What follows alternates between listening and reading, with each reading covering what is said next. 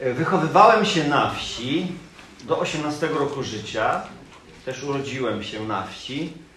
Więc e, te pierwsze lata mojego życia to, to było takie, taka codzienność, to było gospodarstwo rolne. Takie początki tego stylu tych gospodarstw były w XIX wieku, wiecie, wszystko, mydło, tam widło i powidło, to tam było, krowy, kury, kaczki, gęsi, świnie i naprawdę wszystko tam tak było. konie. No i konie, oczywiście, Ania ma rację, że konie też były. No i pracowaliśmy na roli, mm, na ziemi, dużo rękami pracowaliśmy. I przed szkołą jeszcze, mówię o szkole podstawowej teraz, mieliśmy też jakieś obowiązki. Nie zawsze. To już rodzice nie wymagali od nas, żeby jeszcze przed szkołą, ale często trzeba było iść do, do obory, do, do krów, do świń, coś tam trzeba było zrobić. Natomiast po szkole było bardzo dużo pracy. Teraz dlaczego ja o tym mówię? Ponieważ e, w, w tych zborach, e, e, które powstały na ziemiach polskich, ewangelicznych zborach, dzisiaj mówimy o ewangelicznym chrześcijaństwie, to były zbory baptystyczne.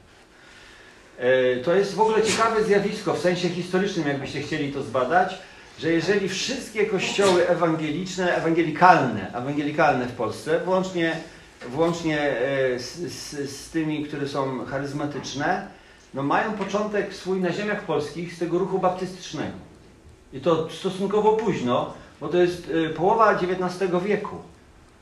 Połowa XIX wieku. I ci ludzie w większości byli rolnikami. Więc w zborach e, tych ewangelikalnych ukształtowało się to pojęcie, że święto żniw. Ponieważ w Piśmie Świętym, też wiecie, były te trzy główne święta żydowskie i jedno było też e, to święto żniw. Jedno z tych świąt.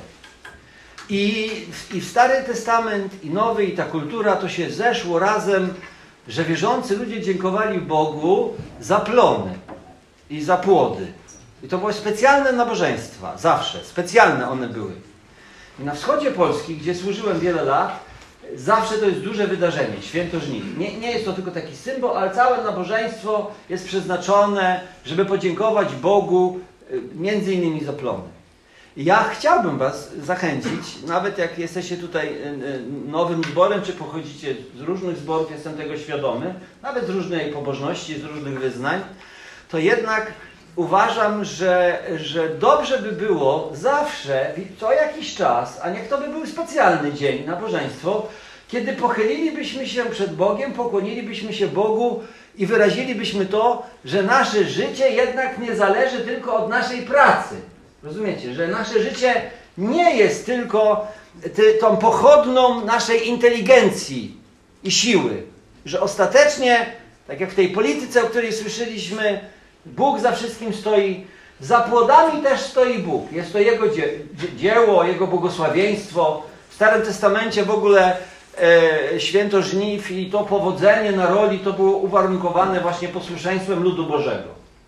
Skoro tak jest, to mi się wydaje, że my świadomie wierzący ludzie, biblijnie wierzący ludzie, no powinniśmy mieć taki czas, świadomość, że moje życie nie zależy ani od lekarza tylko, ani ode mnie, ani, ani od okoliczności tych zewnętrznych, jednak zależy od Boga, a między innymi zależy i pochodzi od tych codziennego jedzenia.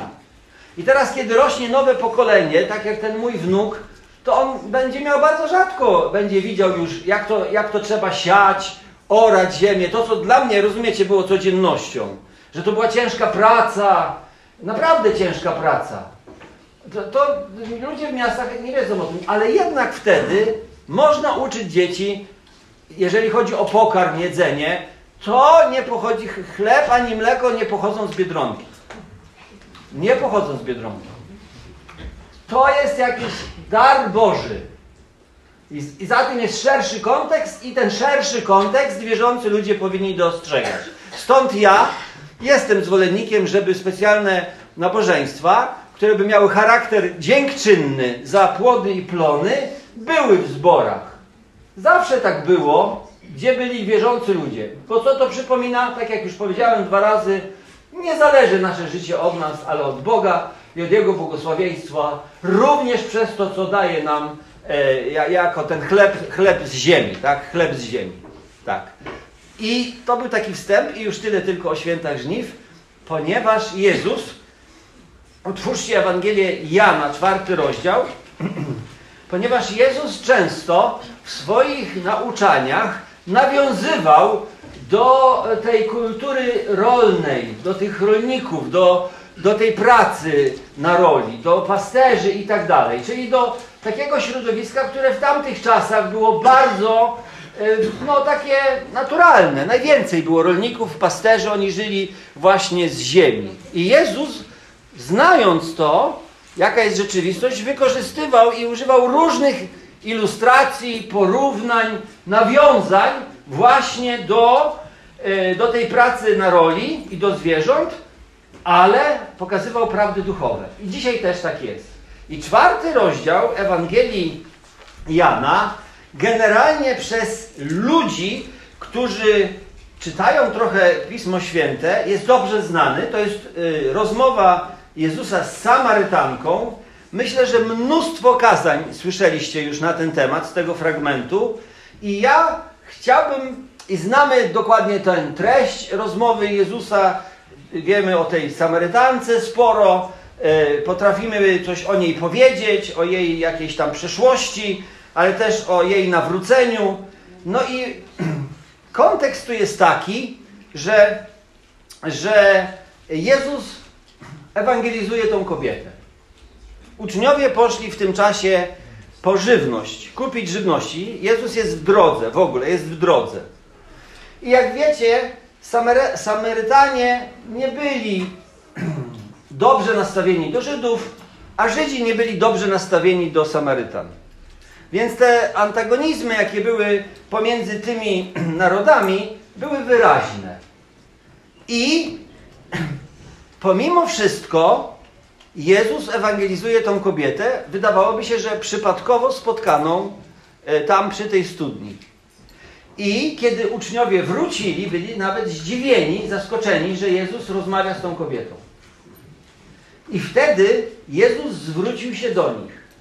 Teraz ten fragment, który przeczytam, to, jest, to są słowa Jezusa skierowane do, do uczniów, chociaż nie tylko, także i do Samarytan. I chcę przeczytać tylko werset 35. Najpierw myślałem, że do 38, czyli 3 wersety, ale uważam, że aż trzeba przeczytać do 42. Teraz jeszcze raz, miejmy tą świadomość. Jezus używa ilustracji o żniwach. To jest alegoria, porównanie takie, obraz, w którym Jezus wyraża pewną prawdę duchową. I żeby wyrazić tą prawdę, używa stwierdzenia o żniwach. I e, przeczytajmy teraz ten fragment. A więc Ewangelia Jana, rozdział czwarty, werset 35 i dalej.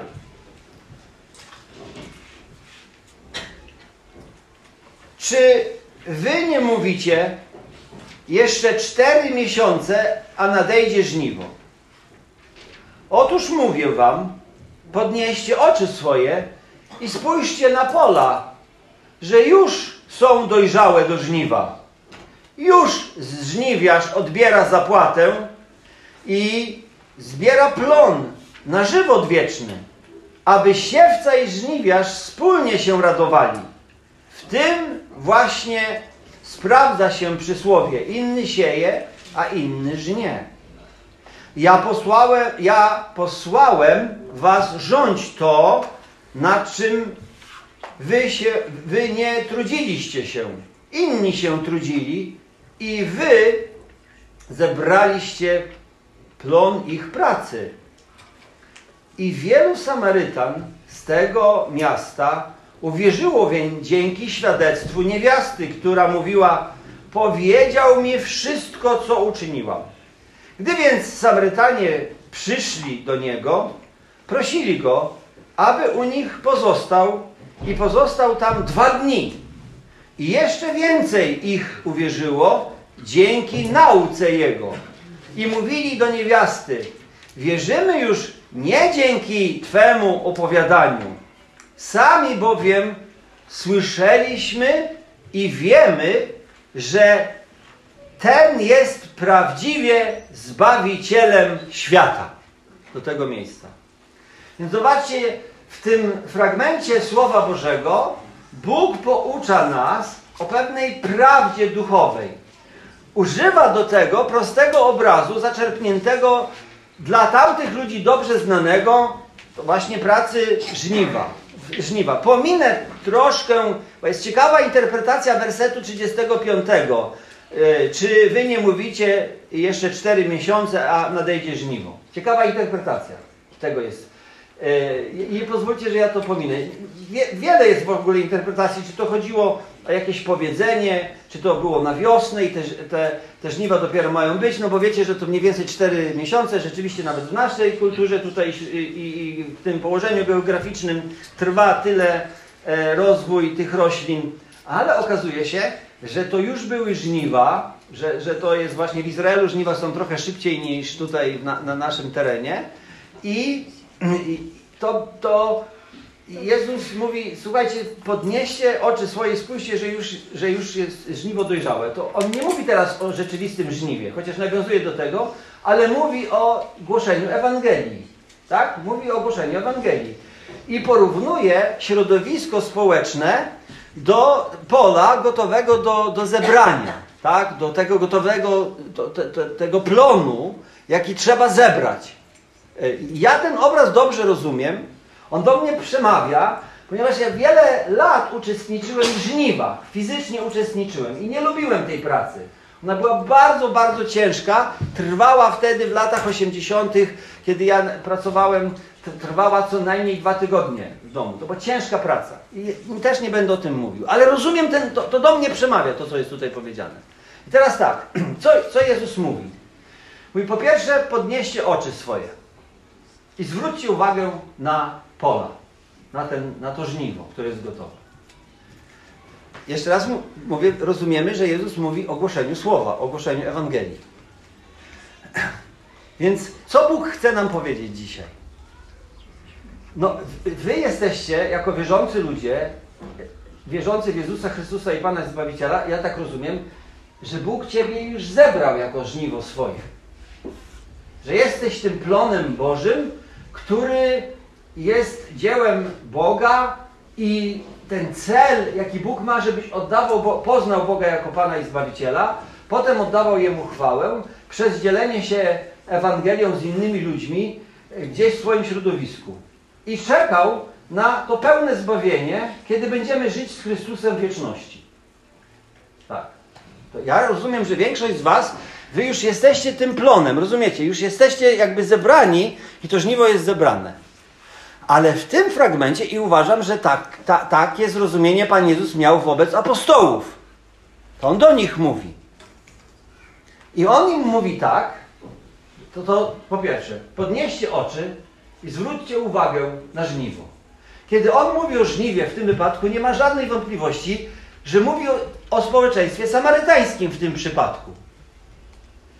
I to społeczeństwo samarytańskie, i to mówi do uczniów.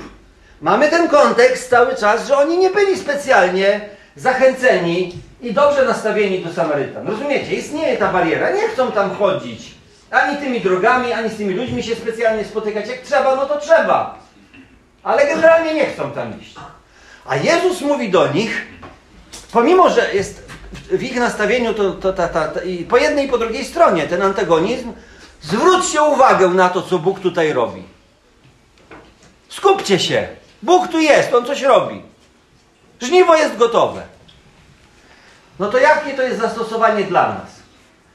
My Polacy, zwłaszcza ewangelikalni chrześcijanie, bez względu na to, z jakich jesteśmy wyznań ewangelikalnych, mamy z tyłu głowy, z racji tego, że nasze wspólnoty są bardzo małe, bardzo małe są nasze wspólnoty, najczęściej w Polsce.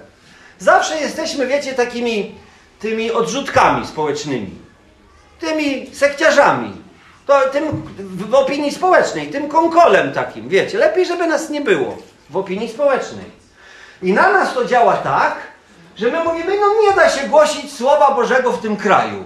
Ludzie nas nie lubią, nie rozumieją, nie czytają Biblii, Pismo Święte dla ludzi nie jest wartością, nie da się tu nic w tym kraju zrobić.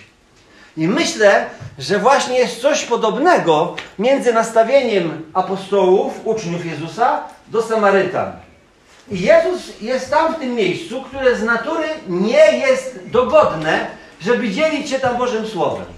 I Jezus mówi do tych uczniów, może zniechęconych, może właśnie uprzedzonych, zatrzymajcie się. Zwróćcie swoją uwagę na pola.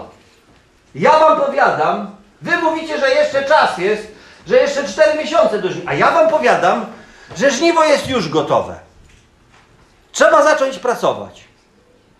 I, I potem po jego wypowiedzi jest ta kobieta, już zewangelizowana, ona idzie do swojego miasta, do miejscowości, przyprowadza tych ludzi, przychodzi tłum i nawraca się mnóstwo ludzi, tak jak to dokładnie Jan, ewangelista, nam to zapisał.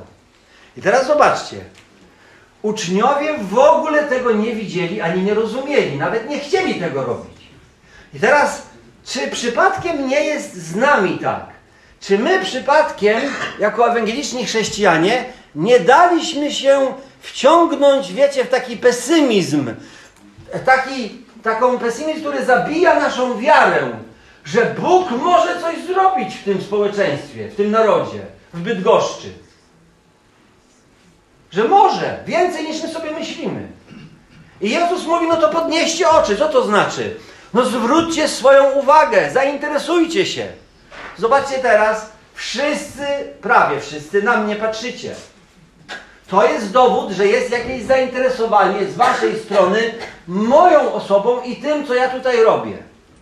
I Jezus mówi, no podnieście oczy, zwróćcie uwagę na waszych sąsiadów, na współpracowników, nie wiem, może na przypadkowych przechodniów, którzy przechodzą ulicami waszego miasta, może na do ludzi, którzy są w waszych rodzinach. Więc ja chcę powiedzieć wam dzisiaj, bracia i siostry, przyjaciele, nie dajcie się zwieść takiemu, wiecie, takiemu y, niewiernemu, y, takiej, takiej postawie niewiary, że nie da się w tym kraju, w Polsce i w polskim narodzie głosić Słowa Bożego. Po prostu się nie da. Jest wiele przeszkód. I o tych przeszkodach my, jeszcze raz, one są prawdziwe te przeszkody. Ja nie mówię, że ich nie ma. Tylko mówię teraz o wierze w sercu naszym, jaką wierzę Bóg wkłada, żebyście uwierzyli, że tam, gdzie nam się wydaje, że to jest niemożliwe, Bóg może zbawić ludzi.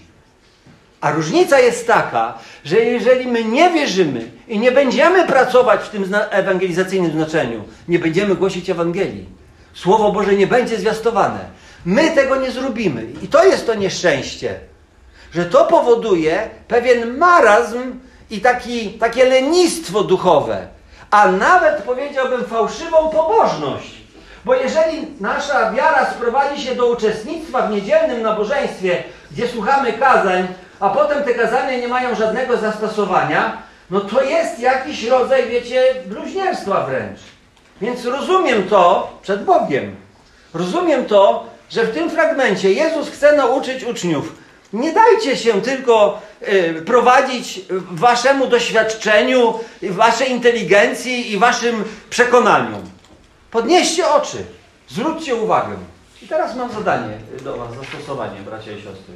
Proszę, pomyślcie o swoich y, znajomych, członkach rodziny, krewnych, współpracownikach, sąsiadach, tak? Kto w tym waszym gronie y, tych, tych, tych ludzi, którzy są wokół was, w jakiś sposób jest albo może być otwarty na Boże Słowo? Trzeba się zastanowić nad tym. Jezus mówi, podnieś swoje oczy, zwróć na to uwagę. Wy mówicie, że to jest niemożliwe, a ja wam powiadam, że to jest gotowe to żniwo. Tych fragmentów dotyczących tej pracy misyjnej, y, którą wykonują uczniowie Jezusa, wypowiedzi Jezusa w całej Piśmie Świętym jest o wiele więcej. Pamiętacie takie przypowieści jak o konkolu, pszenicy i konkolu? To, to, jest, to, to jest ta sama, ta sama rzeczywistość. I ja tak chcę powiedzieć. Ja nie wiem, ile konkolu jest w naszych czasach. I chodzi tutaj o ludzi żywych, którzy żyją. Ile jest tym konkolem? Może więcej niż pszenicy. Może zdecydowanie więcej. Ale wedle tego tekstu nawet w tych niesprzyjających warunkach, nawet w tych antagonizmach jest też pszenica, czyli ten Boży plon, który wierzący ludzie dla Bożej chwały powinni zebrać. I tym Bożym plonem to są ludzie otwarci na Słowo Boże i na Ewangelię. I ten plon jest Bydgoszczy też. Jeszcze raz, bez względu na to, z jakiego pochodzicie zboru, z jakiego pochodzicie środowiska. Więc jeżeli my dzisiaj, uwaga, jeżeli my dzisiaj jesteśmy ukształtowani, że się nie da, że to jest niemożliwe, że ten nasz naród tępy, ciemny i tak dalej, to nawet jest pewien rodzaj osądu, jaki może zrodzić się w nas, wierzących ludziach, to sprowadza, jak już wiecie, do nas negatywne nie tylko nastawienie, ale za tym nie idą potem czyny wiary w głoszeniu Ewangelii. Bo to się nie da. To Jezus dzisiaj mówi, podnieś swoje oczy, zwróć uwagę na swoje środowisko. Zobacz, ja Ci powiadam, że plon już jest gotowy i to żniwo trzeba zebrać. I wiecie, że to, to mnie bardzo, y, to, mnie to bardzo zmobilizowało. Ja poważnie potraktowałem te słowa tutaj, które Jezus powiedział. I zauważcie proszę jeszcze, że gdybyśmy tak patrzyli na werset ten 35, podnieście oczy, spójrzcie na pola, że już są dojrzałe do żniwa, już żniwa, żniwiarz odbiera zapłatę i mm, zbiera plon na żywot wieczny. Widzimy wyraźnie, że tu chodzi o głoszenie Ewangelii. Na żywot wieczny. Aby siewca i żniwiarz wspólnie się radowali. Zobaczcie, ja bym chciał się na, na chwilę e, zatrzymać. Wspólnie się radowali. 35 e, lat pracuję w kościele, głosząc Ewangelię, głosząc Boże Słowo, nauczając. To jest kawał życia dorosłego. I jestem pewny, i tak pewnie wtedy było, tak jest i tak będzie, że największą radością dla wspólnot biblijnie wierzących są nowo nawróceni ludzie.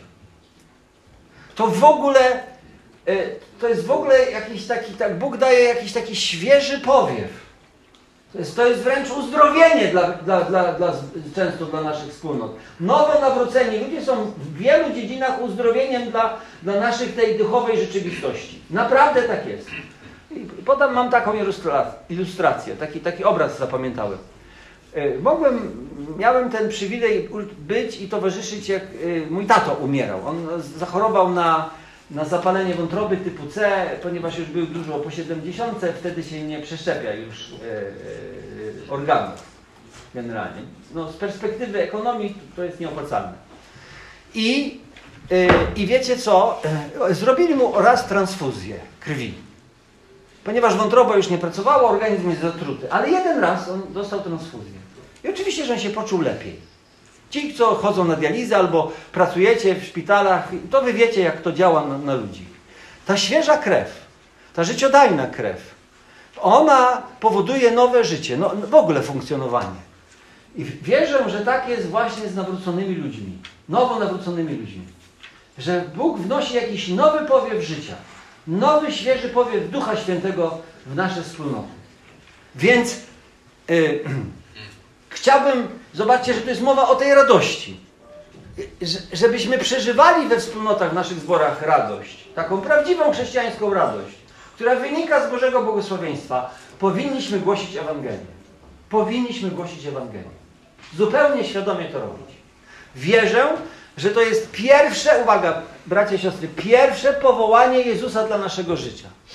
Ja nie mówię, że wy macie iść na ulicę, jeżeli ktoś jest obdarowany, czuje się w tym dobrze, możecie iść na ulicę. Dlaczego nie? Oczywiście, że tak. Ja nigdy nie czułem się do końca dobrze na ulicy. Nigdy.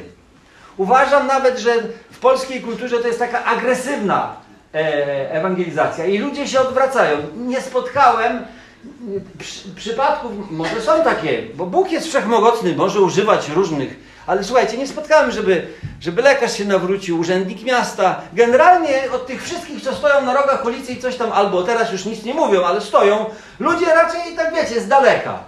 Ale zauważyłem, że moich sporo znajomych się nawróciło, kiedy odwiedzałem ich w domu. Głosiłem im Ewangelię. Naprawdę dużo. Podam jeden przykład tylko.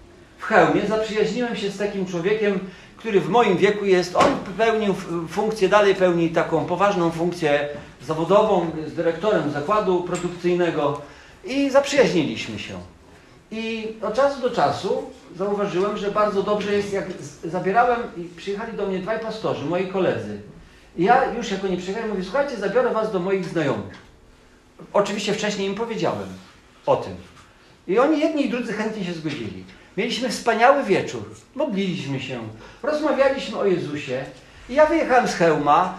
E, on mówi, ja bym oczywiście chciał z Tobą utrzymywać kontakt. W moim przekonaniu on nie jest jeszcze nawrócony, ten, ten mój kolega. Ale wiecie, co się dzieje? On mówi tak, gdyby Ci Twoi koledzy chcieli przyjechać do miasta, ja ich zapraszam do mojego domu. A, a pastor jeden, który mieszka poza granicami Polski, mówi tak, wiesz co Heniu, ja bym zupełnie niezależnie od tego, chciałbym odwiedzić Twojego kolegę tego tam, gdzie byliśmy, jak przyjadę do Polski. Zobaczcie, co Bóg robi. Jeżeli idziemy do ludzi, nam znajomych, którzy nas znają, ale jesteśmy wierni Bogu, modlimy się z tymi ludźmi, mówimy im w sposób naturalny o Bogu, o Chrystusie, o zbawieniu. Bóg coś nowego tworzy w tych ludziach, jakieś nowe pragnienia, zmienia i tu się spełniają, moim zdaniem, te słowa Jezusa: spójrzcie na pola. To żniwo jest już gotowe. I chciałbym Was zachęcić do następujących rzeczy. Teraz ta praktyczna strona. Uważam, że kazania nasze są mało praktyczne, albo może zbyt wygórowane w tej praktyce. Że Wy tutaj sobie siedzicie, za chwilę wstaniecie i pójdziecie do swoich tam domów, rodzin. No ale co z tego kazania, co z tego biblijnego nauczania nam zostanie? No może zostać dużo, przy, przy, przy dobrej woli, przy jakiejś gotowości służby Bogu. No to bierzecie swoje telefony albo notesy i piszecie sobie, że w najbliższym tygodniu specjalnie odwiedzę TX, kolegę, znajomych, małżeństwo takie czy siakie, że ich odwiedzę. Ale teraz nie tylko ich odwiedzę. Uważam, że powinniśmy do nich zadzwonić, nawet się wprosić i powiedzieć, że chciałbym się z Tobą pomodlić. Przyjadę owszem na kawę, albo z kawą, z ciastem, czy z lodem, nie wiem z czym tam przyjadę, ale celem jest, że ja się chcę z Tobą pomodlić. Czy Ty mnie przyjmiesz? I jak myślicie, a spróbujcie to zrobić, ilu Waszych znajomych Wam odmówi? Prawie nikt Wam nie odmówi. Tylko problem polega na tym, że my tego nie robimy. My wolimy skazania posłuchać, a potem wyjść do domu i fajnie było. Jeszcze jak ten kaznodzieja jako tako mówił. Ale nie chcemy wprowadzać w życie zasad Bożego Słowa. Coś z nami, biblijnie wierzącymi ludźmi jest nie tak w tym podstawowym powołaniu, jakie Bóg na nas włożył. Coś jest nie tak. Musimy się z tym zgodzić. Więc zróbcie ten krok wiary. No i teraz jakby wyglądał ten zbór, albo zbór na Czerwonego Krzyża, no jakikolwiek inny, czy w Poznaniu. Gdyby ci ludzie, ci członkowie zboru chcieli tylko raz w tygodniu kogoś odwiedzić na godzinę w modlitwie, jestem pewny, żeby to się przełożyło i na frekwencję, i na nawrócenia. Bo Bóg jest wierny. Ale nam ten konkol zasłania żniwo. My jesteśmy tak już zamknięci w tym konkolu, że my nie widzimy żadnej pszenicy już do zebrania. Wszystko same chwasty. Nie da się. Po co ja tam mam pielić? Jeszcze Wam coś powiem. Tam jest ta ilustracja o pieleniu. Myśmy się przeprowadzili właśnie do, do Chojnic. No i moja żona ma umiłowanie do ogrodu, do ogrodu warzywnego. Ogromne. Nie tylko do ogrodu, ale między innymi. Posiała i o dziwo wyrosło. No ale z, razem z tym nie tylko wyrosły warzywa, wyrosły również chwasty wśród tych warzywach. Chociaż ich nie sialiśmy, ale wyrosło. I teraz już one rosną, ona mówi, idźcie tam wypielić to. No to ja biorę chłopaków, i, a oni wyrywają. Rozumiecie, wyrywają.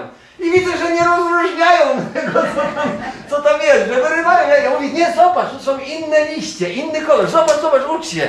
To nie jest takie proste. Roz... Ja mam doświadczenie wieloletnie, zawodowe, rolnicze, więc, więc i tak mi łatwiej. Ale, ale zobaczcie, Bóg nam też dał to, że możemy rozróżnić w społeczeństwie, kto jest otwarty. Jest coś, wiecie, że ten duch Chrystusowy, który działa, przybliża nas do ludzi. My wiemy, czy ktoś nie chce. Jak ktoś nie chce, to nie. To nie będziemy im głosić. Ale wierzę, że Bóg otworzy wiele domów i wiele, wiele serc. Naprawdę do Słowa Bożego. I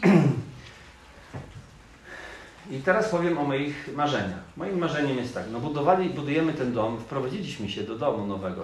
Łaska Boska, dziękujemy Ci Panie Boże. Naprawdę jesteśmy wdzięczni, z radością się wprowadziliśmy. Mamy mnóstwo rzeczy jeszcze do zrobienia, ale z radością się wprowadziliśmy. I teraz tak, ponieważ jest dużo pracy, ja zawsze odczuwałem, że pomimo tej dużej pracy, że ja powinienem jeździć do zborów, jak mnie zapraszają. Pomimo, że jest bardzo dużo ważnej pracy. Ten dom dla nas to jest taki wyczekiwany całe życie. Rozumiecie? Takie całe życie. Myśmy 35 lat w mieszkaniach prawie służbowych, kościelnych. Zawsze gdzieś, na wygnaniu. No już się chce tego, rozumiecie? Już się chce. Bardzo się chce. No ale żeby, żeby było, to trzeba pracować. Ale ja mam przekonanie, że pomimo tego trzeba jeździć i głosić Słowo Boże, że Bóg nas do tego powołuje, że On to wynagrodzi jakoś uzupełni. Chciałem powiedzieć dwa przykłady na koniec. Pierwsze miejsce, gdzie zacząłem znowu chodzić w schroniskach jest, w Chojnicach jest schronisko dla nieletnich. To jest taki poprawczak, ale zamknięty, gdzie są skazani młodzi chłopcy, rodzice, młodzi chłopcy za przestępstwa kryminalne na mocy decyzji sądu. Tylko z racji tego, że oni się dopuścili ciężkiego przestępstwa, ale ponieważ to są nieletni, to wtedy są skazani do takich miejsc. Ale jest to prawdziwe więzienie. Wszystkie pomieszczenia są zamknięte. Wychowawcy i strażnicy muszą być 24 godziny na dobę z tymi młodymi chłopcami. Oni są podzieleni na grupy, ci chłopcy i, i tak dalej. Więc tak, tak to wygląda ich życie. I kiedy oni dorosną, wyrok jest stosunkowo długi, to przejdą do więzienia od 17 roku życia. Niektórzy nie, w zależności od tego, jak się będą sprawować. Ale ja bym chciał, szczególnie żeby ojcowie, żebyście chociaż raz tam ze mną poszli. Nie jestem w stanie tam chodzić co tydzień. Dyrekcja i wszyscy mm, pracownicy chcą, żeby tam przychodzić. Jest taka potrzeba i przyzwolenie.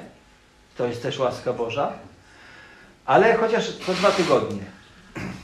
Wiecie, dlaczego bym chciał tam mężczyźni wziąć? Bo gdybyście widzieli, nie chcę już Arona tutaj wziąć, ale jakbyś ty wstał na chwilę. No tylko masz wstać, Aron. Tacy chłopcy w jego wieku tam są. Ja jak wchodzę, to płaczę. Jako ojciec. Jako ojciec płaczę. Jeszcze drobniejsi. I oni się dopuścili ciężkich przestępstw. Włącznie z morderstwami i z gwałtami. Czy tam jest jakieś żniwo do zebrania? No podnieście oczy. Spójrzcie na pola. Moim zdaniem trzeba tam chodzić. Tak? Podam jeszcze jeden przykład. No i ja tam idę i staram się dobrze do tego przygotować. Teraz będę miał i zapowiedziałem, że będę miał fragment, będzie, bo tam nazywam wykład to. I to jest wykład. Na temat, że Słowo Boże jest ostrzejsze niż miecz obosieczny. Taki temat. No, to co ja... No, ale teraz myślicie, że to jest tak prosto do tych chłopaków mówić, jak oni usiedzieć nie potrafią 5 minut. Czytać słabo, pisać ledwo co, bo to są ludzie z różnych środowisk. To nie są tacy, wiecie, dobrzy z dobrych domów. Tacy też się trafiają. Więc co ja wymyśliłem? Bo ja mam pasję starociami. Mam taki miecz obosieczny, średniowieczną kopię z XIX wieku, knechtów taki. Ja wam o tym nie będę opowiadał, długo bym opowiadał. I kilka szabel. I kopię rzymskiego miecza, tego, tego, tego gladiusa, który dostałem w hełmie, jak odchodziłem ze zboru. Te wszystkie miecze zabieram do nich. Najpierw trzeba mieć pozwolenie, żeby to wnieść na ten na teren tego ośrodka. Żeby I wtedy najpierw przez 20 minut będę im opowiadał, co to jest miecz, jak on działa, jaki rodzaj, po co. I oni przy ale fajnie. A potem na koniec powiem, że Słowo Boże jest jeszcze ważniejsze niż ten miecz i ostrzejsze. Więc wierzę, że Bóg daje mądrość też, jak do tego podejść. I wam też da. Naprawdę wam Bóg da. I jeszcze jeden przykład. Tydzień temu, dokładnie tydzień temu, jedna siostra z naszego zboru dzwoni z płaczem. Bracie, moja córka jest narkomanką. Zrobiłam testy. Amfetamina i hasz. Nie chodzi do szkoły. Ra, pomóż mi. I płacze. No i też się skrzyknęliśmy. Ona na głodzie była. Wyzywała. Przeklinała. Co tylko szło. 16 lat. I wziąłem jednego brata, poprosiłem starszych zboru, żeby się modlili. Odwiedziliśmy ją. Nie, ja nie chcę. Na łóżku leży już czwarty dzień. Nie będę tak dalej. Nie będę wam wszystkiego opowiadał. Ale po 15 minutach odkryła tą głowę z tej kołdry. Patrzy jednym okiem, potem drugim. A potem się pomodliliśmy. I potem powiedziałem, możemy Ci pomóc. Prawdziwie. Zbudować relacje w Chrystusie, w Bogu. Ale Ty musisz chcieć. My wyjdziemy teraz. Ale do jutra do 12 musisz napisać SMS-a, czy Ty chcesz takiej pomocy, czy nie. Jak myślicie, napisała, czy nie? Napisała. Napisała. Byliśmy drugi raz. Dzisiaj ona ma być na nabożeństwie. Chciałbym, żebyście się o nią pomodlili. W Chojnicach ma być dzisiaj na nabożeństwie z mamą. Ja nie wiem, co Bóg zrobi, ale mi się wydaje, że Bóg daje nam, podnieście oczy, zobaczcie, żniwo jest gotowe. Ono jest w różnym miejscu, to żniwo. W bardzo takich nieprzyjaznych yy, miejscach, jak tutaj ta Samaryta, Samaria była. Ale jest. Ja bym chciał, bracia i siostry, żebyście uwierzyli. Ja wiem, jakie kłopoty przeżywa zbór w Nakle, może i inne zbory. Trzeba jakoś ocenić to. Z Bogiem, rozumiecie, razem. Zobaczyć, co dalej możemy zrobić. Ale generalnie chodzi o głoszenie Ewangelii. I teraz, ja, ja nie wiem Samuel, czy ja tak mogę, ja nie wiem, y, y, czy my możemy mieć modlitwę w grupach. Możemy?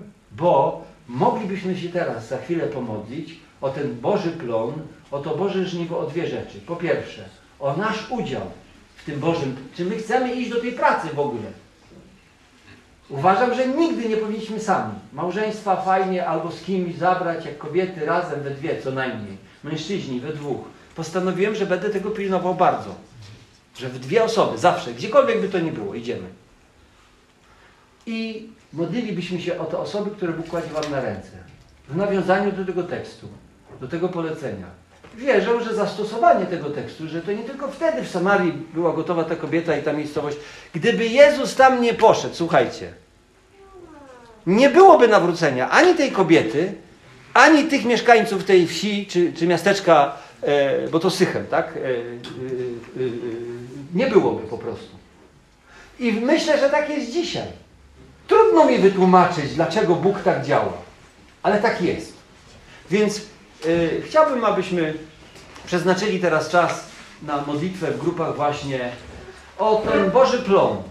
Z jednej strony o nasz udział jako tych Bożych pracowników, a z drugiej strony o tych ludzi, których Bóg po, y, postawił na nas. No bo w Twoim środowisku, koleżanki ze szkoły, gdzie chodzisz, na pewno tam są tacy ludzie, gdzieby, gdzieby oni potrzebują. Ale trzeba tej odwagi zauważyć i, i powiedzieć o tym Jezusie, pomodlę się chociaż o Ciebie. Ale specjalnie. Więc nie jedziemy na kawę, na ciasto, to, to jest wtórna rzecz.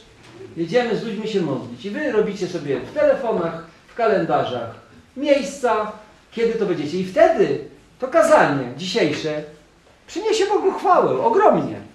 Jeżeli rzeczywiście je zastosujemy. A wierzę, że Bóg już Was wyposażył do tego, żeby y, pomodlić się i powiedzieć kilka słów o Jezusie. Uważam swoim znajomym. Nie powinno to być długo. Nie powinno to być długo. U tej dziewczyny w domu powstaje teraz grupka biblijna. Jak za jakiś czas Wam powiem, co tam będzie. Pięć młodych osób tam ściągamy, żeby jakoś tą dziewczynę dalej wspierać, żeby ona miała e, relacje. I rodzice chętnie się zgodzili, że chcą wszyscy. Tak, my chcemy.